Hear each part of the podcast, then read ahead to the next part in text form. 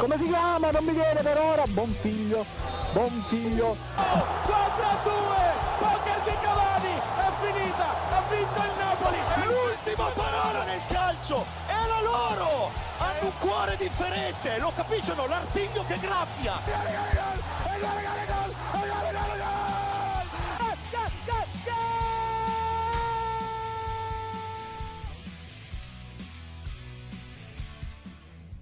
E ci siamo, cari amici ascoltatori Goal Speaker, benvenuti a una buona gaudiosa serata, buona e gaudiosa entrambe le cose, di venerdì quattro marzo. Siamo qui per parlarvi di come è andata la settimana calcistica, ma non solo, con, in compagnia, come tradizionalmente, ha evitato pure le ferie, pensate, non è sceso nella città della lanterna, il nostro Boselli, ovviamente di Radio Statale, lo sapete. Lui, l'uomo che decide le partite, Matteo Garavente. Buonasera a tutti, sono contento che mi hai presentato così, che si apprezzano gli sforzi che faccio io per... No, ovviamente si scherza. Buonasera a tutti, io sono anche un po' emozionato perché davanti a me ho un cardine, un, un, un pilastro, non so come dire, ecco. Un ritorno, lui è il bomber di Cutro, il vero bomber di Cutro, il Vincenzo Iaquinta e Giambellino, direttamente dalla Yulm. Deciso di venire quest'oggi qui perché le ferie non si fanno a Radio Statale. Il grandissimo Luigi Mazza. Ciao ragazzi, è sempre un piacere ritornare qua da dove si è iniziato. Ormai mi sento un veterano, quindi vedo, vedo le nuove leve, mi sento vecchio oramai. Perché noi siamo nuove leve, Matteo.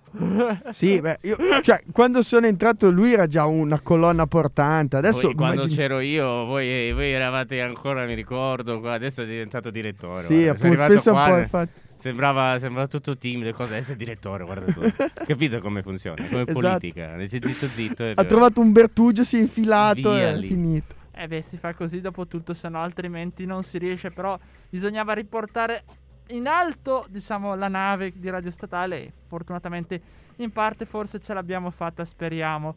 S- chiaramente come la nave, diciamo, di dei Milan e Inter, che non sta vivendo proprio uno dei migliori momenti, diciamo, della stagione, se vogliamo, entrambe le squadre, perché abbiamo visto Coppa Italia zero a zero, Milan che gioca forse meglio ma che non concretizza, Inter che rimane a secco per la quarta partita consecutiva. Gigi, cosa sta succedendo a questa Inter là davanti? Diciamo che non dico la crisi d'attacco, ma questo tipo di crisi ce la si aspettava da, dalla squadra nerazzurra. Dopo la rivoluzione estiva si pensava che già dall'inizio avesse questi tipi di problematiche, però eh, diciamo che è una maledizione. Gennaio e febbraio per l'Inter sono sempre stati due mesi neri, cioè, se gennaio è riuscito a, comunque a coprirsi al fuoco, eh, febbraio è stata una strage in pieno. Quindi non si capisce la motivazione, perché comunque i giocatori hanno avuto un, due settimane di pausa, quando ci sono state le pause, e si pensava al rientro di, di avere le motivazioni, di avere una squadra, però si vede la squadra spompata dalla stagione piena, avendo tre competizioni, gioca partite ravvicinate l'una all'altro. Inzaghi sceglie sempre gli stessi undici, le riserve non danno la stessa garanzia dell'undici titolare, poche, poche volte sono state incisive, vedi Sanchez in Supercoppa o Vidal uh, contro il Genoa, magari a cercare di muovere un pochettino la situazione, però nel complesso non ci sono delle seconde linee valide nell'Inter che cambiano la partita, la spaccano due. Beh, l'abbiamo detto più volte purtroppo che il problema delle seconde linee, soprattutto anche dietro, mi verrebbe da dire, ma non c'è forse una Dzeko dipendenza come succedeva a Roma, cioè i giocatori vedono là davanti Dzeko, anche se c'è un altro giocatore come Lautaro, tendono a alzare la testa, a passarla a lui perché lui fa reparto da solo, dove ci sono i problemi lui arretra, cerca di coprire gli spazi, insomma lui si fa più vedere sicuramente che Lautaro. eh, Dzeko è, è stato chiamato a sostituire Lukaku, quindi partiamo dal presupposto che il principio di Dzeko dovrebbe ricordare quello di Lukaku, però Lukaku aveva un'altra stazza, aveva un'altra, eh, un altro modo di stare in campo. Dzeko è molto più dinamico, molto più tecnico e cerca anche la pa- il tiro da lontano, non è solo uno che arriva da sempre lì in mezzo all'area di rigore come faceva il belga. La questione con Lautaro è che secondo me non è mai entrata la chimica tra Dzeko e Lautaro, non che loro si pestino i piedi a vicenda, però non c'è la chimica che c'era tra Lautaro e Lukaku ed è un grande peso. Dzeko dipendenza sicuramente, perché è l'unico che fa vedere comunque, nonostante i trentacinque anni, fa vedere che riesce eh, cercare la palla, trovarla, provare il tiro. Non sempre riesce, come è successo a Roma, ogni tanto delle lacune, ogni tanto delle svirgole, diciamo così. E, e non, non si può dipendere però da un unico giocatore. Lautaro eh, fino a prima faceva un grande lavoro, che portare via due o tre uomini. Adesso eh, non fa nemmeno più quello. Cioè, fino a quando dici fai, non fai gol, ma fai il tuo dovere, cioè liberi al tiro Dzeko, chiunque sia dietro lui, vari Cialanoglu, vari Barella, comunque arriva in porta, lo fai bene. Adesso stai, sta girando a vuoto, ma secondo me è un problema molto più psicologico che, che effettivamente, perché il fisico sembra che ci sia, la corsa ci sia, è una questione che lui non ha in questo momento, non ha testa e non si capisce il motivo. Ecco Matteo, problemi psicologici che il Milan sembra avere meno, nonostante deve fare i conti comunque con un possibile, ormai probabile addio di Chessy a fine anno, che però eh, là davanti non concretizza. Cioè, le occasioni ci sono state, la spinta anche da parte di terzini c'era, però veramente una partita forse buttata via. Se noi guardiamo che, che giocava in casa, non prendere gol fondamentale quando ha giocato eh, dai quarti in su in casa in Coppa Italia contro l'Inter, e non subendo gol ha sempre passato, cioè non solo in Coppa Italia, anche in Champions. Però diciamo che è un'occasione buttata. No, sì, assolutamente. Secondo me il, c'è da dire che comunque il Milan ha giocato un pochino meglio forse dell'Inter, eh, seppur sia una situazione molto difficile, perché sembrano due squadre che stanno un po' rallentando nell'ultimo periodo. La differenza secondo me tra le due può essere letta nel fatto che quantomeno il Milan non è a digiuno da quattrocento e passa minuti in fase realizzativa, però allo stesso tempo vedo tante altre lacune, perché lo stesso Milan eh, era un po' dipendente da certi giocatori come Giroud, Leao soprattutto in questo momento, che eh, sembra essere l'unico che ha sempre la possibilità di segnare. Gli altri sembrano molto più spenti. Mi viene in mente Rebic, mi viene in mente lo stesso Saelemaekers, anche Brahim Diaz. Diaz. Hanno tutti un po' le cartucce bagnate in questo momento. Eh, quindi io credo che sia importante per entrambe le squadre riprendere la condizione fisica che avevano dimostrato fino a gennaio l'Inter e il Milan eh, subito dopo il derby, perché poi è stato un passo falso con la Salernitana, con l'Udinese e, e appunto eh, mer- martedì sera. Vedremo, sono molto fiducioso perché il calendario dopo Napoli-Milan, per, ma anche la stessa Napoli-Milan, per il Milan è una, una grande possibilità, perché puoi ammazzare tra virgolette le speranze dei partenopei e puoi lanciarti, perché è una partita, uno scontro diretto, una partita decisiva. Il Milan quest'anno gli scontri diretti Eh, non li ha mai persi, se non vado errato, a parte forse il Napoli. Col Napoli aveva perso uno a zero, però tu giustamente citavi, prima della puntata ne parlavamo, che quella partita lì, poi vedremo i pronostici del nostro Martino che ci ha inviato, eh, potrebbe essere una X, e quindi riaprire il gioco, soprattutto lo scudetto, verso un'altra squadra che ha fatto faville, o meglio non proprio fatto Ju- favilli fatto favilli la, la Juventus, che ha vinto per uno a zero contro la Fiorentina in casa dalla Viola, con un autorete di Venuti, ma il problema è che ha preso praticamente pallonate per tutta la partita, poi l'ha conclusa all'ultimo. Cioè, secondo te Matteo, questo gioco della Juventus così pragmatico, che sembra molto quello effettivamente classico di Allegri, potrebbe diventare però a lungo andare pericoloso, soprattutto se le altre frenano? Sì, eh beh, diciamo che i risultati si iniziano già a vedere, perché fino a un mese e mezzo fa, due mesi fa, non, non ci aspettavamo che la Juve potesse essere, tra virgolette, ancora in corsa per lo scudetto, seppur Allegri eh, fa di tutto per eh, scaricare la tensione, quindi non avere la pressione di essere tra le squadre favorite. Però a tutti gli effetti a sette punti da, eh, dal Napoli e il Milan, che sono le prime, ed è da considerare ancora in corsa, perché la matematica glielo consente.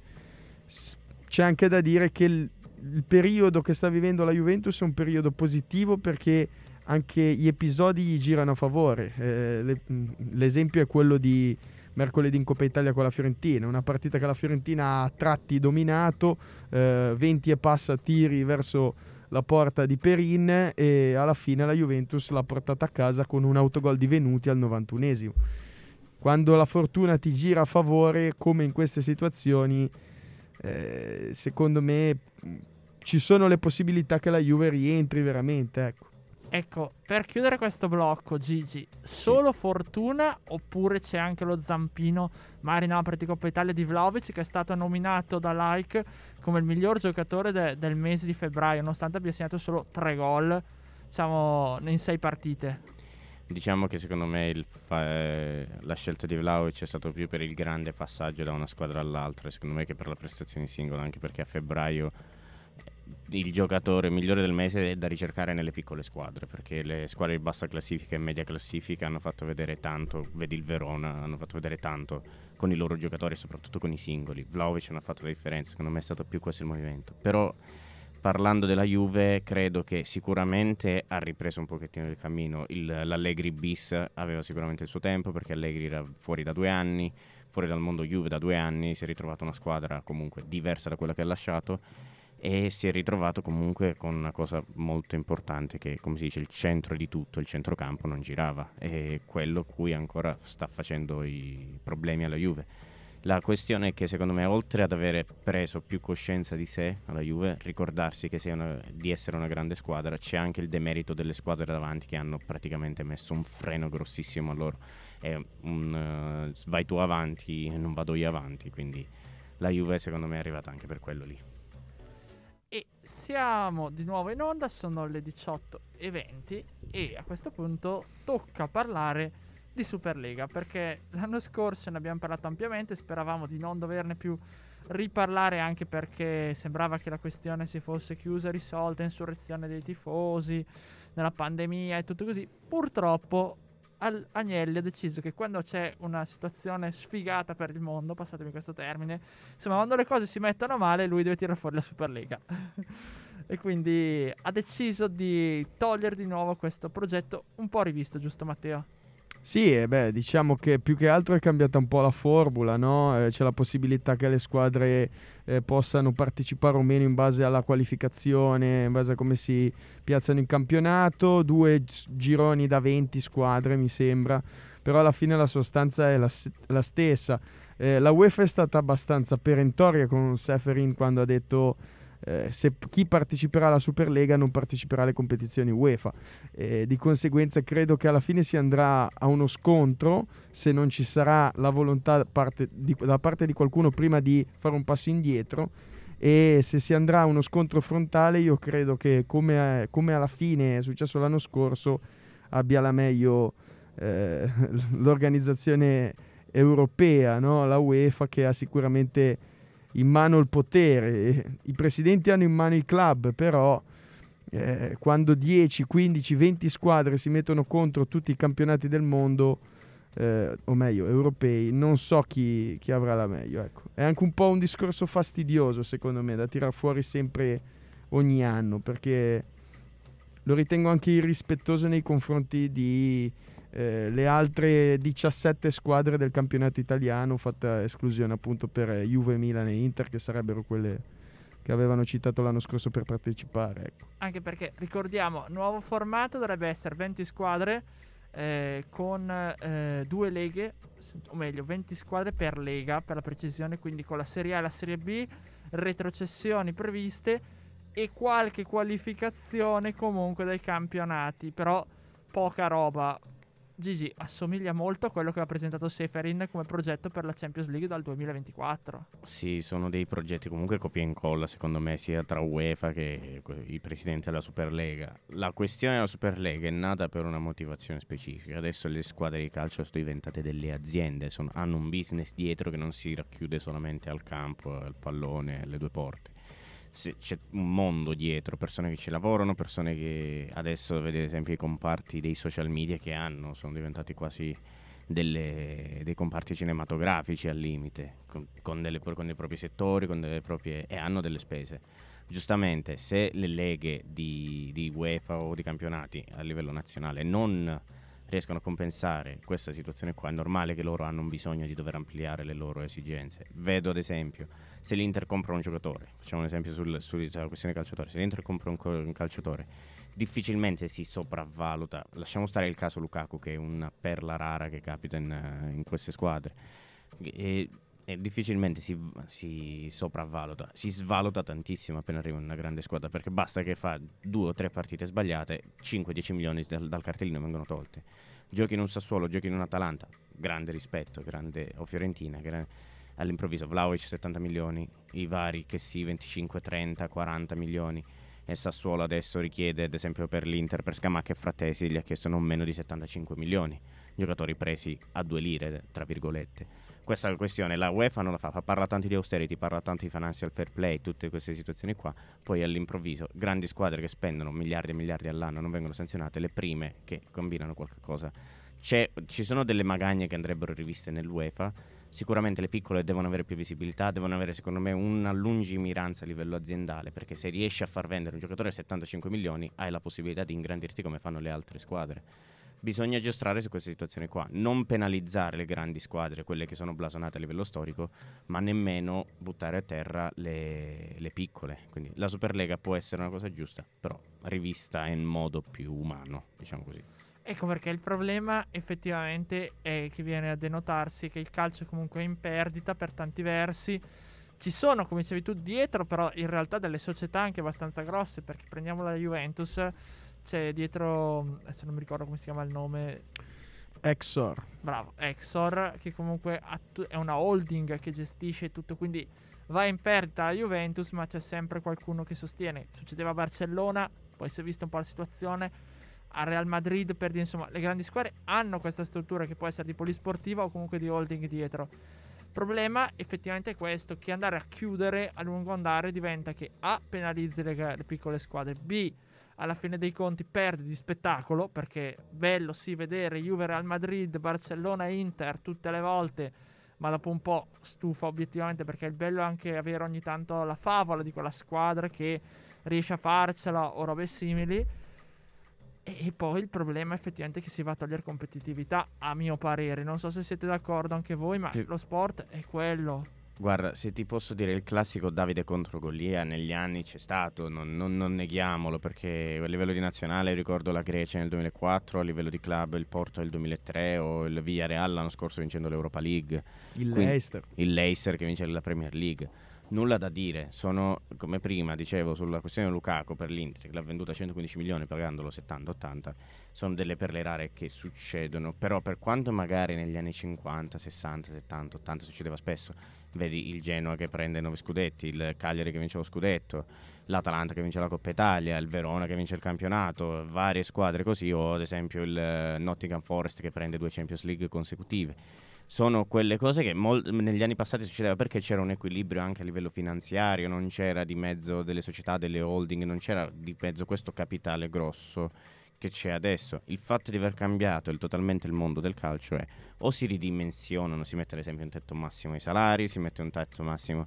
per... Eh, però giustamente loro hanno il diritto, se io compro una cosa voglio ingrandirla, come succede nell'azienda, ad esempio se Ferrero non avesse messo dei nuovi prodotti non sarebbe quella che è oggi. Quindi se le squadre, le grandi squadre non, ab- non, hanno, non avessero messo queste situazioni qua, adesso non sarebbero mai rimaste così blasonate. Vedi il Barcellona, vedi il Chelsea con Abramovich, non avrebbero mai raggiunto magari questo spessore.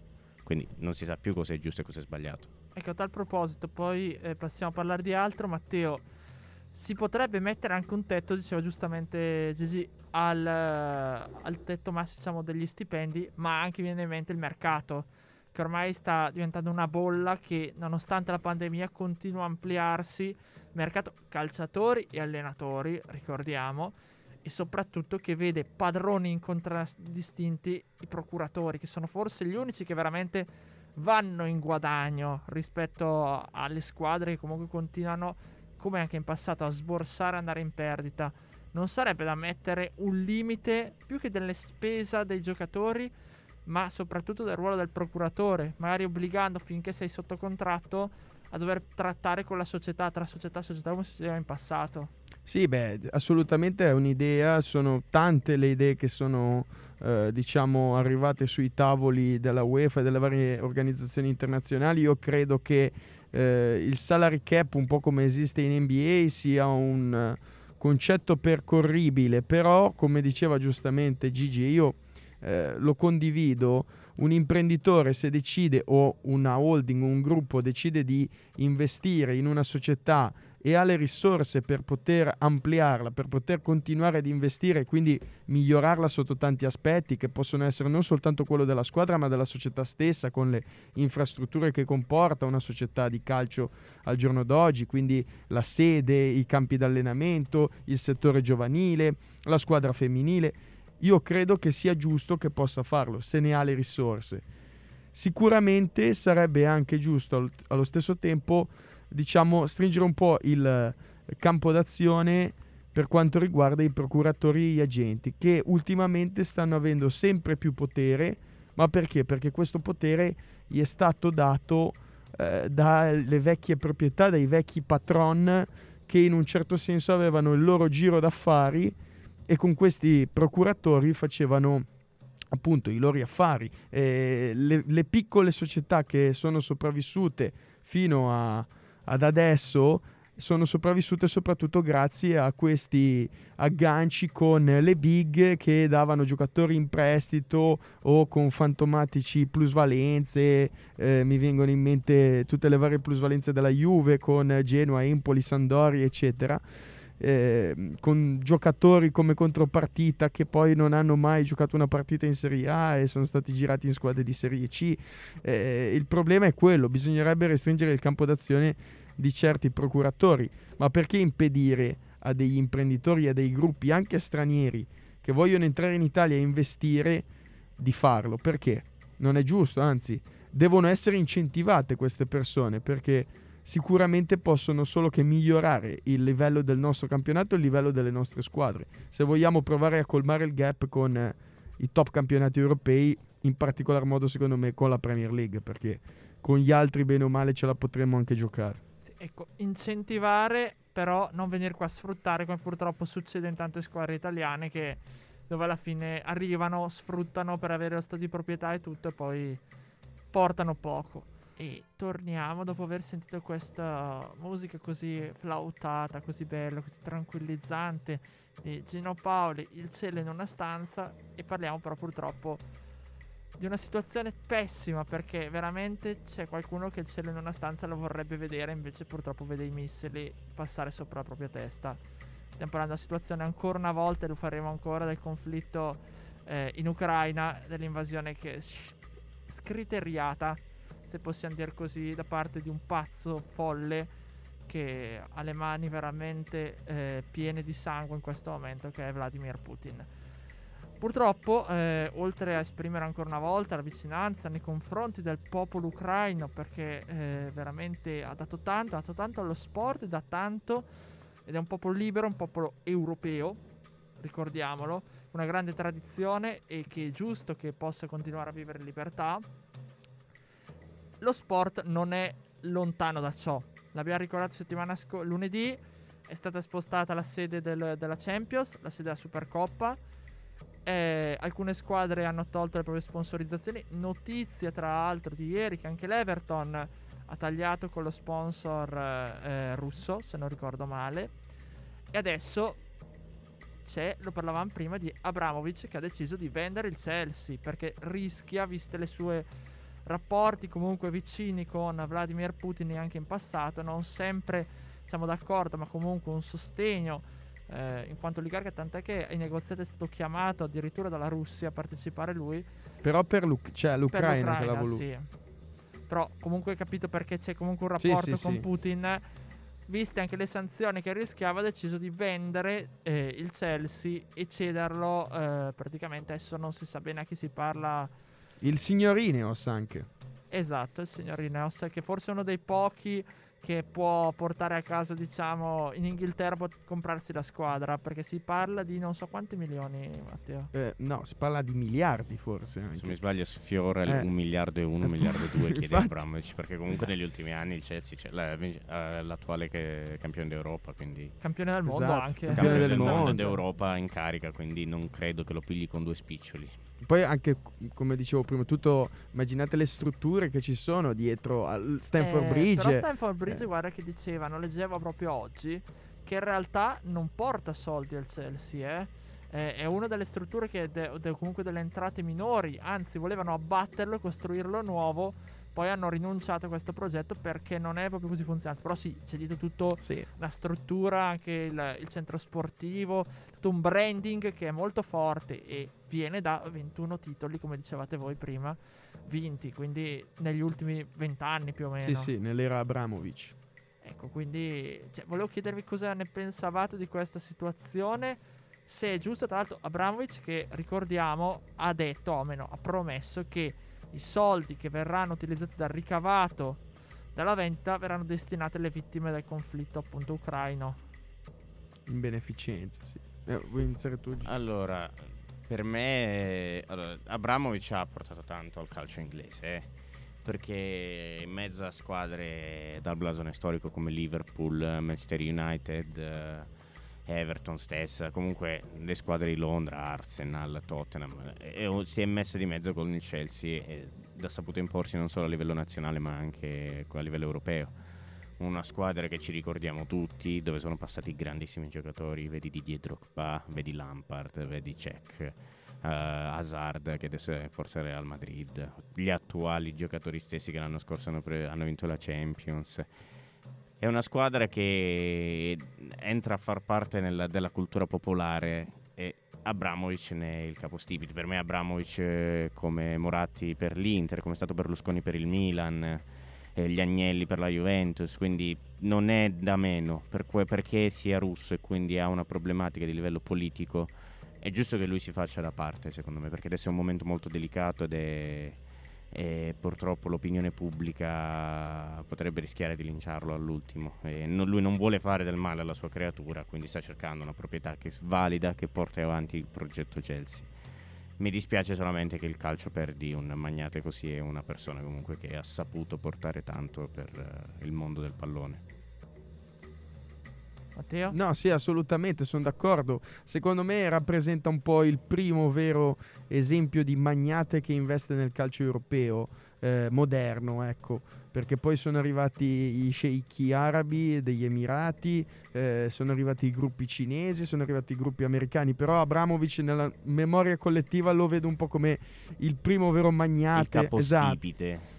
Quello che aveva i soldi pesanti e che li ha investiti nel Chelsea uh, a partire dall'inizio degli anni duemila. Perché eh. effettivamente non c'è stato nessuno prima di... Lasciando stare magari le squadre di proprietà, comunque di famiglie sì. o di altro. Nessuno mai ha fatto quello che ha fatto Abramovich. Poi arrivarono gli sceicchi con il City, ma anche a livello inglese è stato il primo a fare una cosa del genere. Esatto, quindi secondo me proprio per questo rappresenta un po', appunto, ha dato una svolta anche al calcio europeo, non soltanto inglese, perché ha realizzato un modello che poi stanno eh, seguendo in parte adesso tante altre proprietà, anche appunto come il Paris Saint-Germain, il Manchester City, eccetera.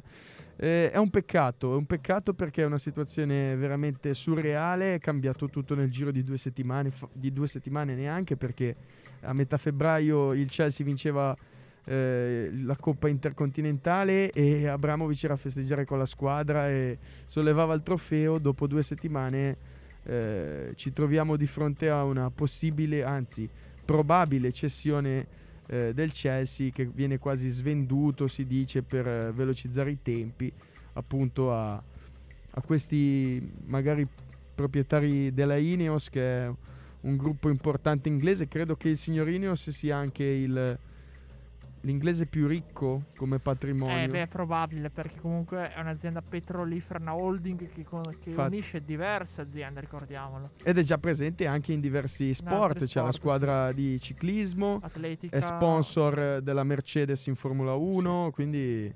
Sì, eh. sì, lui differenzia molto, diciamo, dall'ambito sportivo, quello lo sappiamo anche...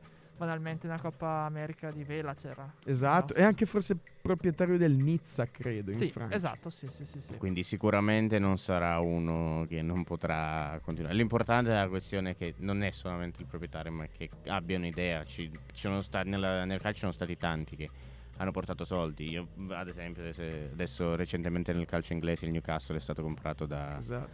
E da, da Piff, come si chiama? Sì, sì, sì. Il fondo Piff, quindi... Eh, Non, no, non sembra ancora quel progetto, non sembra avere le idee chiare su cosa fare il Newcastle. Cioè, questo, c'ho i soldi, faccio quello che ti compro giocatore, però se non hai un progetto non arrivi da nessuna parte. Abramovich invece fatto una cosa bella, molto bella. Esatto. E l'altra cosa che poi su cui volevo soffermarmi prima di passare poi all'ultimo blocco è la questione che è un po' emersa nella giornata di ieri, cioè diversi giocatori ucraini hanno voluto far sentire non solo la vicinanza al proprio popolo, ed è più che giusta, ma a mio parere, mi esprimo giustamente, hanno voluto far sentire anche, diciamo, eh, la mancanza di vicinanza nei confronti delle vittime da parte di diversi giocatori russi che, hanno prefer- che giocano comunque in Europa, che hanno preferito tacere, dando comunque in qualche maniera un sostegno a Putin, se vogliamo, perché se veramente sono contro dovrebbero schierarsi come tanti anche sportivi russi si sono schierati e hanno deciso di, di lasciare negli altri sport eh, la patria, o comunque di eh, sostenere gli ucraini perché sono contro questa guerra. Quindi sinceramente purtroppo stride questo silenzio, ma eh, quindi chiedo a voi, è un silenzio da una parte di sostegno nei confronti di quello che poi il presidente eh, della federazione russa, oppure di quello che invece può essere per proteggersi, per che stanno vivendo comunque una situazione difficile? A mio parere, se veramente si è contro la guerra, se veramente si è contro questa questione, se è contro un dittatore, perché diciamolo come stanno le cose, un dittatore, allora a quel punto esprimersi è d'obbligo. Allora, io ti posso dire che a volte il silenzio ha senso, sicuramente fa molto rumore, però prendo ad esempio non giocatori russi o giocatori ucraini, non mi ricordo chi, proprio recentemente, se mi sbaglio in quest'ultimo weekend, eh, un calciatore non ha voluto mettere la maglia contro la guerra, non mi ricordo se si è, correggetemi se sbaglio, non mi ricordo se fosse africano, da quel, qual, era me, medio orientale, medio orientale. Sì. Ecco, dicendo che da noi sono anni che bombardano, muoiono bambini, ci sono guerre, ci sono lotte, robe varie, nessuno mai ha proferito una parola. Adesso non si vuole dire una cosa è meglio di quello, una cosa è peggio dell'altra, la guerra va ripudiata in tutte le sue forme, dovunque essa sia. Però lui ha ragione, ci sono anni che eh, c'è poverini, poverini, poverini, adesso che è successa questa situazione qua, perché colpisce il mondo occidentale come è successo per il Covid, succede una cosa nel mondo occidentale che il fulcro comunque delle notizie principali a livello mondiale si blocca tutto e tutti diventano praticamente um, uh, di livello umanitario. In Medio Oriente sono cose che ormai succedono da anni, se loro passano per l'Ucraina per loro è normalità. Lungi da me dire che questa non è una cosa importante, però io mi schiero con questo calciatore qui perché eh, lui non, non, è volu- non è che contro dice no, non è, io la guerra in Ucraina, i russi sono fatti loro, se la vedono loro e, non, uh, e sono d'accordo su quello che sta succedendo, no, io la ripudio. Però mi dà fastidio che adesso che sta succedendo una cosa del genere io debba proferire parole, fare, mettere maglie, fare slogan, mettere la bandiera dell'Ucraina in giro, quando in realtà c'è solo paura che colpisca anche altri posti occidentali, ad esempio l'Italia, Francia, Spagna, Gran Bretagna, si sa, potrebbero, se dovesse andare ancora peggio di quello che sta succedendo, potrebbero essere coinvolte in questa situazione, speriamo di no. Però lui dice la guerra è guerra dappertutto, non, eh, non c'è differenza. Ecco, io ti rispondo, per, se posso Matteo, eh, perché è vero, è vero che è così, è vero che deve esserci una risalto nei confronti di tutte le guerre come in Siria, c'è stato come in Afghanistan, come tanti luoghi del mondo che magari ci dimentichiamo, però il rischio di questa attuale situazione che purtroppo stiamo vivendo è che è molto peggiore di quelle che abbiamo vissuto finora e che sono presenti nel mondo, perché qui a rischio veramente, io userò parole forti, l'umanità, perché con le azioni che sono viste anche oggi si rischia di mettere a repentaglio tutta l'intera specie umana. Quindi per quello che dico serve una voce in più, non solo perché colpisce l'Occidente ed è vero, perché la guerra bisogna veramente far sentire la voce, cercare di fermarla anche nei territori più sperduti dove magari ci sono interessi invece degli occidentali che preferisco non dir nulla. No, ma infatti non, non, non, io non sto, non mi schiero da parte, non mi schiero sul principio del, del fatto che solo perché è la guerra occidentale e non quella orientale. Io mi schiero col principio che fare rumore a volte in modo banale, che ne so, posso dirti una cosa perché a me ad esempio mi sembrava un po' inutile. I cinque minuti di ritardo delle partite di Serie A non, sì, eh. non mi sembra un vero e proprio, una maglietta messa in mezzo al campo, o, o io per i giocatori che si mischiano e mettono pace lì in mezzo al campo, bello il messaggio sicuramente va, però le società, tante situazioni possono davvero intervenire in modo diverso anche a livello, anche a livello comunitario, quindi non è lo slogan il problema, perché ci sta, io sono disposto a mettermi tutte le bandiere addosso del mondo, però no, se non no, faccio nulla di concreto non sono, non sono se, nessuno. Se alla fine dei conti poi subentrano investimenti da parte di quel territorio comunque, o comunque da parte di oligarchi russi che sostengono, togliamo Abramovich in questo momento, ma altri sostengono comunque Putin anche economicamente, siamo ancora lì, bello mettere la maglietta, poi però concretamente... Ti dico ad esempio lo Schalke zero quattro che è già in crisi, decidendo di togliere Gazprom e quindi perdere soldi che potrebbero far comodo alla società, quello è un, è un atto molto più coraggioso di una squadra magari che mi mette il cartellone con scritto pace davanti, con tutto il rispetto, non che quello non lo debbano fare e non va fatto, cioè tutti, ognuno può fare quello che vuole, una mano è sempre, o anche il minimo va fatto, un piccolo gesto è sempre buono, però... Io vedo il coraggio dello Schalke zero quattro, dice io vado butto all'aria ventiquattro milioni, però non, questa cosa qua è per far capire che qua in Europa non le vogliamo queste cose. Gazprom, tu puoi andare in crisi per me. Sì, sì, certo. Va bene. E mi dicono che siamo un pochino in ritardo, effettivamente sì, perché abbiamo avuto molto da parlare e ci sarebbe ancora tanto da parlare di que- della questione appunto, come dicevamo, del conflitto, ma, ma ci sono anche ancora. I treni, però ci sono purtroppo anche i treni, non solo di Tesor come cantavano Battiato e ehm, Alice, ma c'è anche i pronostici Martino Cozzi per la prossima giornata, la ventottesima di campionato, sì, che inizia con l'Inter, per cui mandiamo innanzitutto la sigla.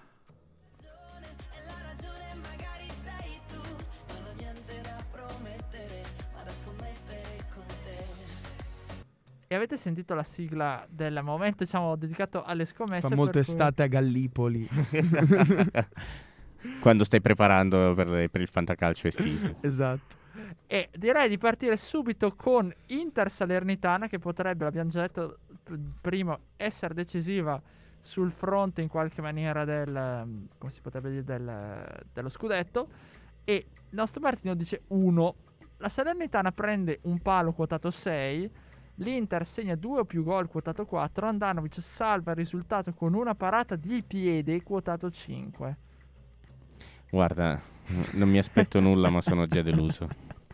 I nostri pronostici tra l'altro sono un po' particolari, Gigi, non so se è la prima volta che hai modo di... È la prima volta che ascolto questa cosa, infatti, quindi rimango un po' sbalordito da queste scommesse, quindi volete il mio pronostico? Guarda, stasera sicuramente si giocherà a San Siro, questo, questa è l'unica cosa che posso dire. Inizia alle otto e quarantacinque. Inizia alle otto e quarantacinque, anche quello posso Vediamo, dire. Non è mai detto, eh, mai dire mai. Mai dire mai, più. Magari cinque minuti dopo inizierà oggi.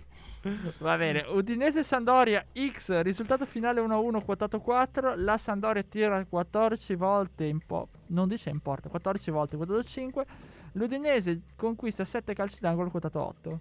Matteo? È eh, un pronostico interessante. Sono due squadre che comunque sono ancora appena sopra la zona calda e devono fare dei punti e sicuramente un pareggio potrebbe giovare a entrambe per non farsi male e allungare di una giornata, diciamo. Guarda, si equivalgono, ma io chiedo, ti chiedo scusa, caro Teo, ma appunto più sulla squadra doriana. Eh, ma penso anch'io, contro l'Udinese soprattutto, sì. Poi deve riscattarsi il quattro a zero di lunedì con l'Atalanta. E quindi passiamo poi all'altro anticipo del sabato, quello delle diciotto, Roma-Atalanta X due. Gol di Zaniolo e Pessino quotato cinque, assist di Pasalic quotato quattro, sia Mourinho che Gasperini si lamentano con l'arbitro e vengono ammoniti quotato uno e mezzo. Direi che questa non sono d'accordo perché è molto più bassa la quota. Se ne vanno via a braccetto, verranno espulsi insieme e andranno via a braccetto. Li si può mettere come, come scommessa? Beh, direi di sì a sto punto, però espulsi, eh? Sì, sì, sì, espulsi insieme e via a braccetto. Tutte e due sono contro il V A R. Cagliari-Lazio X due, doppietta di Mobile quotato quattro, il Cagliari segna su calcio d'angolo quotato cinque, sarà la gara con più ammonizioni della giornata quotato sette. E qua non sono d'accordo. Ma neanche io, perché proprio la più con più ammonizioni? No, perché io penso che il Cagliari possa vincerla questa partita. Attenzione, quindi Mazzarrone fa un altro colpo. Sì, perché il Cagliari la vedo come una squadra molto in forma nell'ultimo periodo. Se facciamo la classifica dall'inizio dell'anno solare, sarebbe seconda dietro alla Juve, ha conquistato quindici punti dei venticinque che ha, se, mi, se non sbaglio. E secondo me è una squadra che ha iniziato a girare come deve e ha un organico che potrebbe essere una, tipo il Verona o il Sassuolo, ecco, diciamo così, per la qualità della rosa. Ma io credo che prima o poi si arresterà, quindi al massimo può, può strappare un pareggio. Comunque ricordiamoci che la Lazio, un calcio veloce che Mazzarri soffre tanto. Ma io me lo auguro, eh, nel senso che io me lo vorrei, eh. A tal proposito passiamo direttamente poi a domenica dodici e trenta, Genoa-Empoli uno a zero. Risultato esatto due a uno, quotato sette. Sarà una partita che verrà decisa negli ultimi quindici minuti, segnerà un giocatore subentrato, quotato a nove. Sirigu e Vicario compiranno cinque parate a testa. Non vi dico cinque. Dove ha messo le mani Matteo quando inizio, quando hai fatto tutti questi pronostici. No, ma innanzitutto guarda prima per capire già come funziona la cosa. Sì, no, esatto, no, ma assolutamente, lo speriamo, anche perché è una delle ultime spiagge, se non l'ultima definitiva. Eh, poi una squadra che ha vinto una partita su ventisette. Fiorentina Hellas, andiamo veloci, quotato X, siamo domenica pomeriggio alle quindici. Gol di Simeone su assist di Caprari, quotato tre. La Fiorentina segna un rigore quattro, eh, a quattro quotato. Verranno assegnati più di quattro gol, quotato a cinque. Poi Bologna-Torino uno X, gol di Arnautovic e Belotti, quotato tre e mezzo. uno tra Mialovic e Juric, viene espulso, quotato cinque. Orsolini prende il palo su punizione, quotato otto. Eh, ma che cavolo, però Orsolini proprio così no, dai.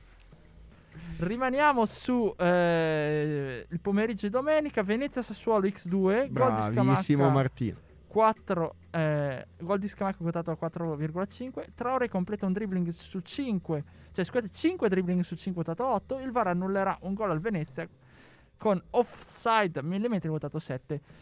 La partita delle diciotto di domenica, e qui torniamo a parlare un po' di big match. Juventus-Spezia quotato uno, risultato esatto tre a zero, quotata cinque. Dybala rientra, segna e fornisce l'assist, quotato sei.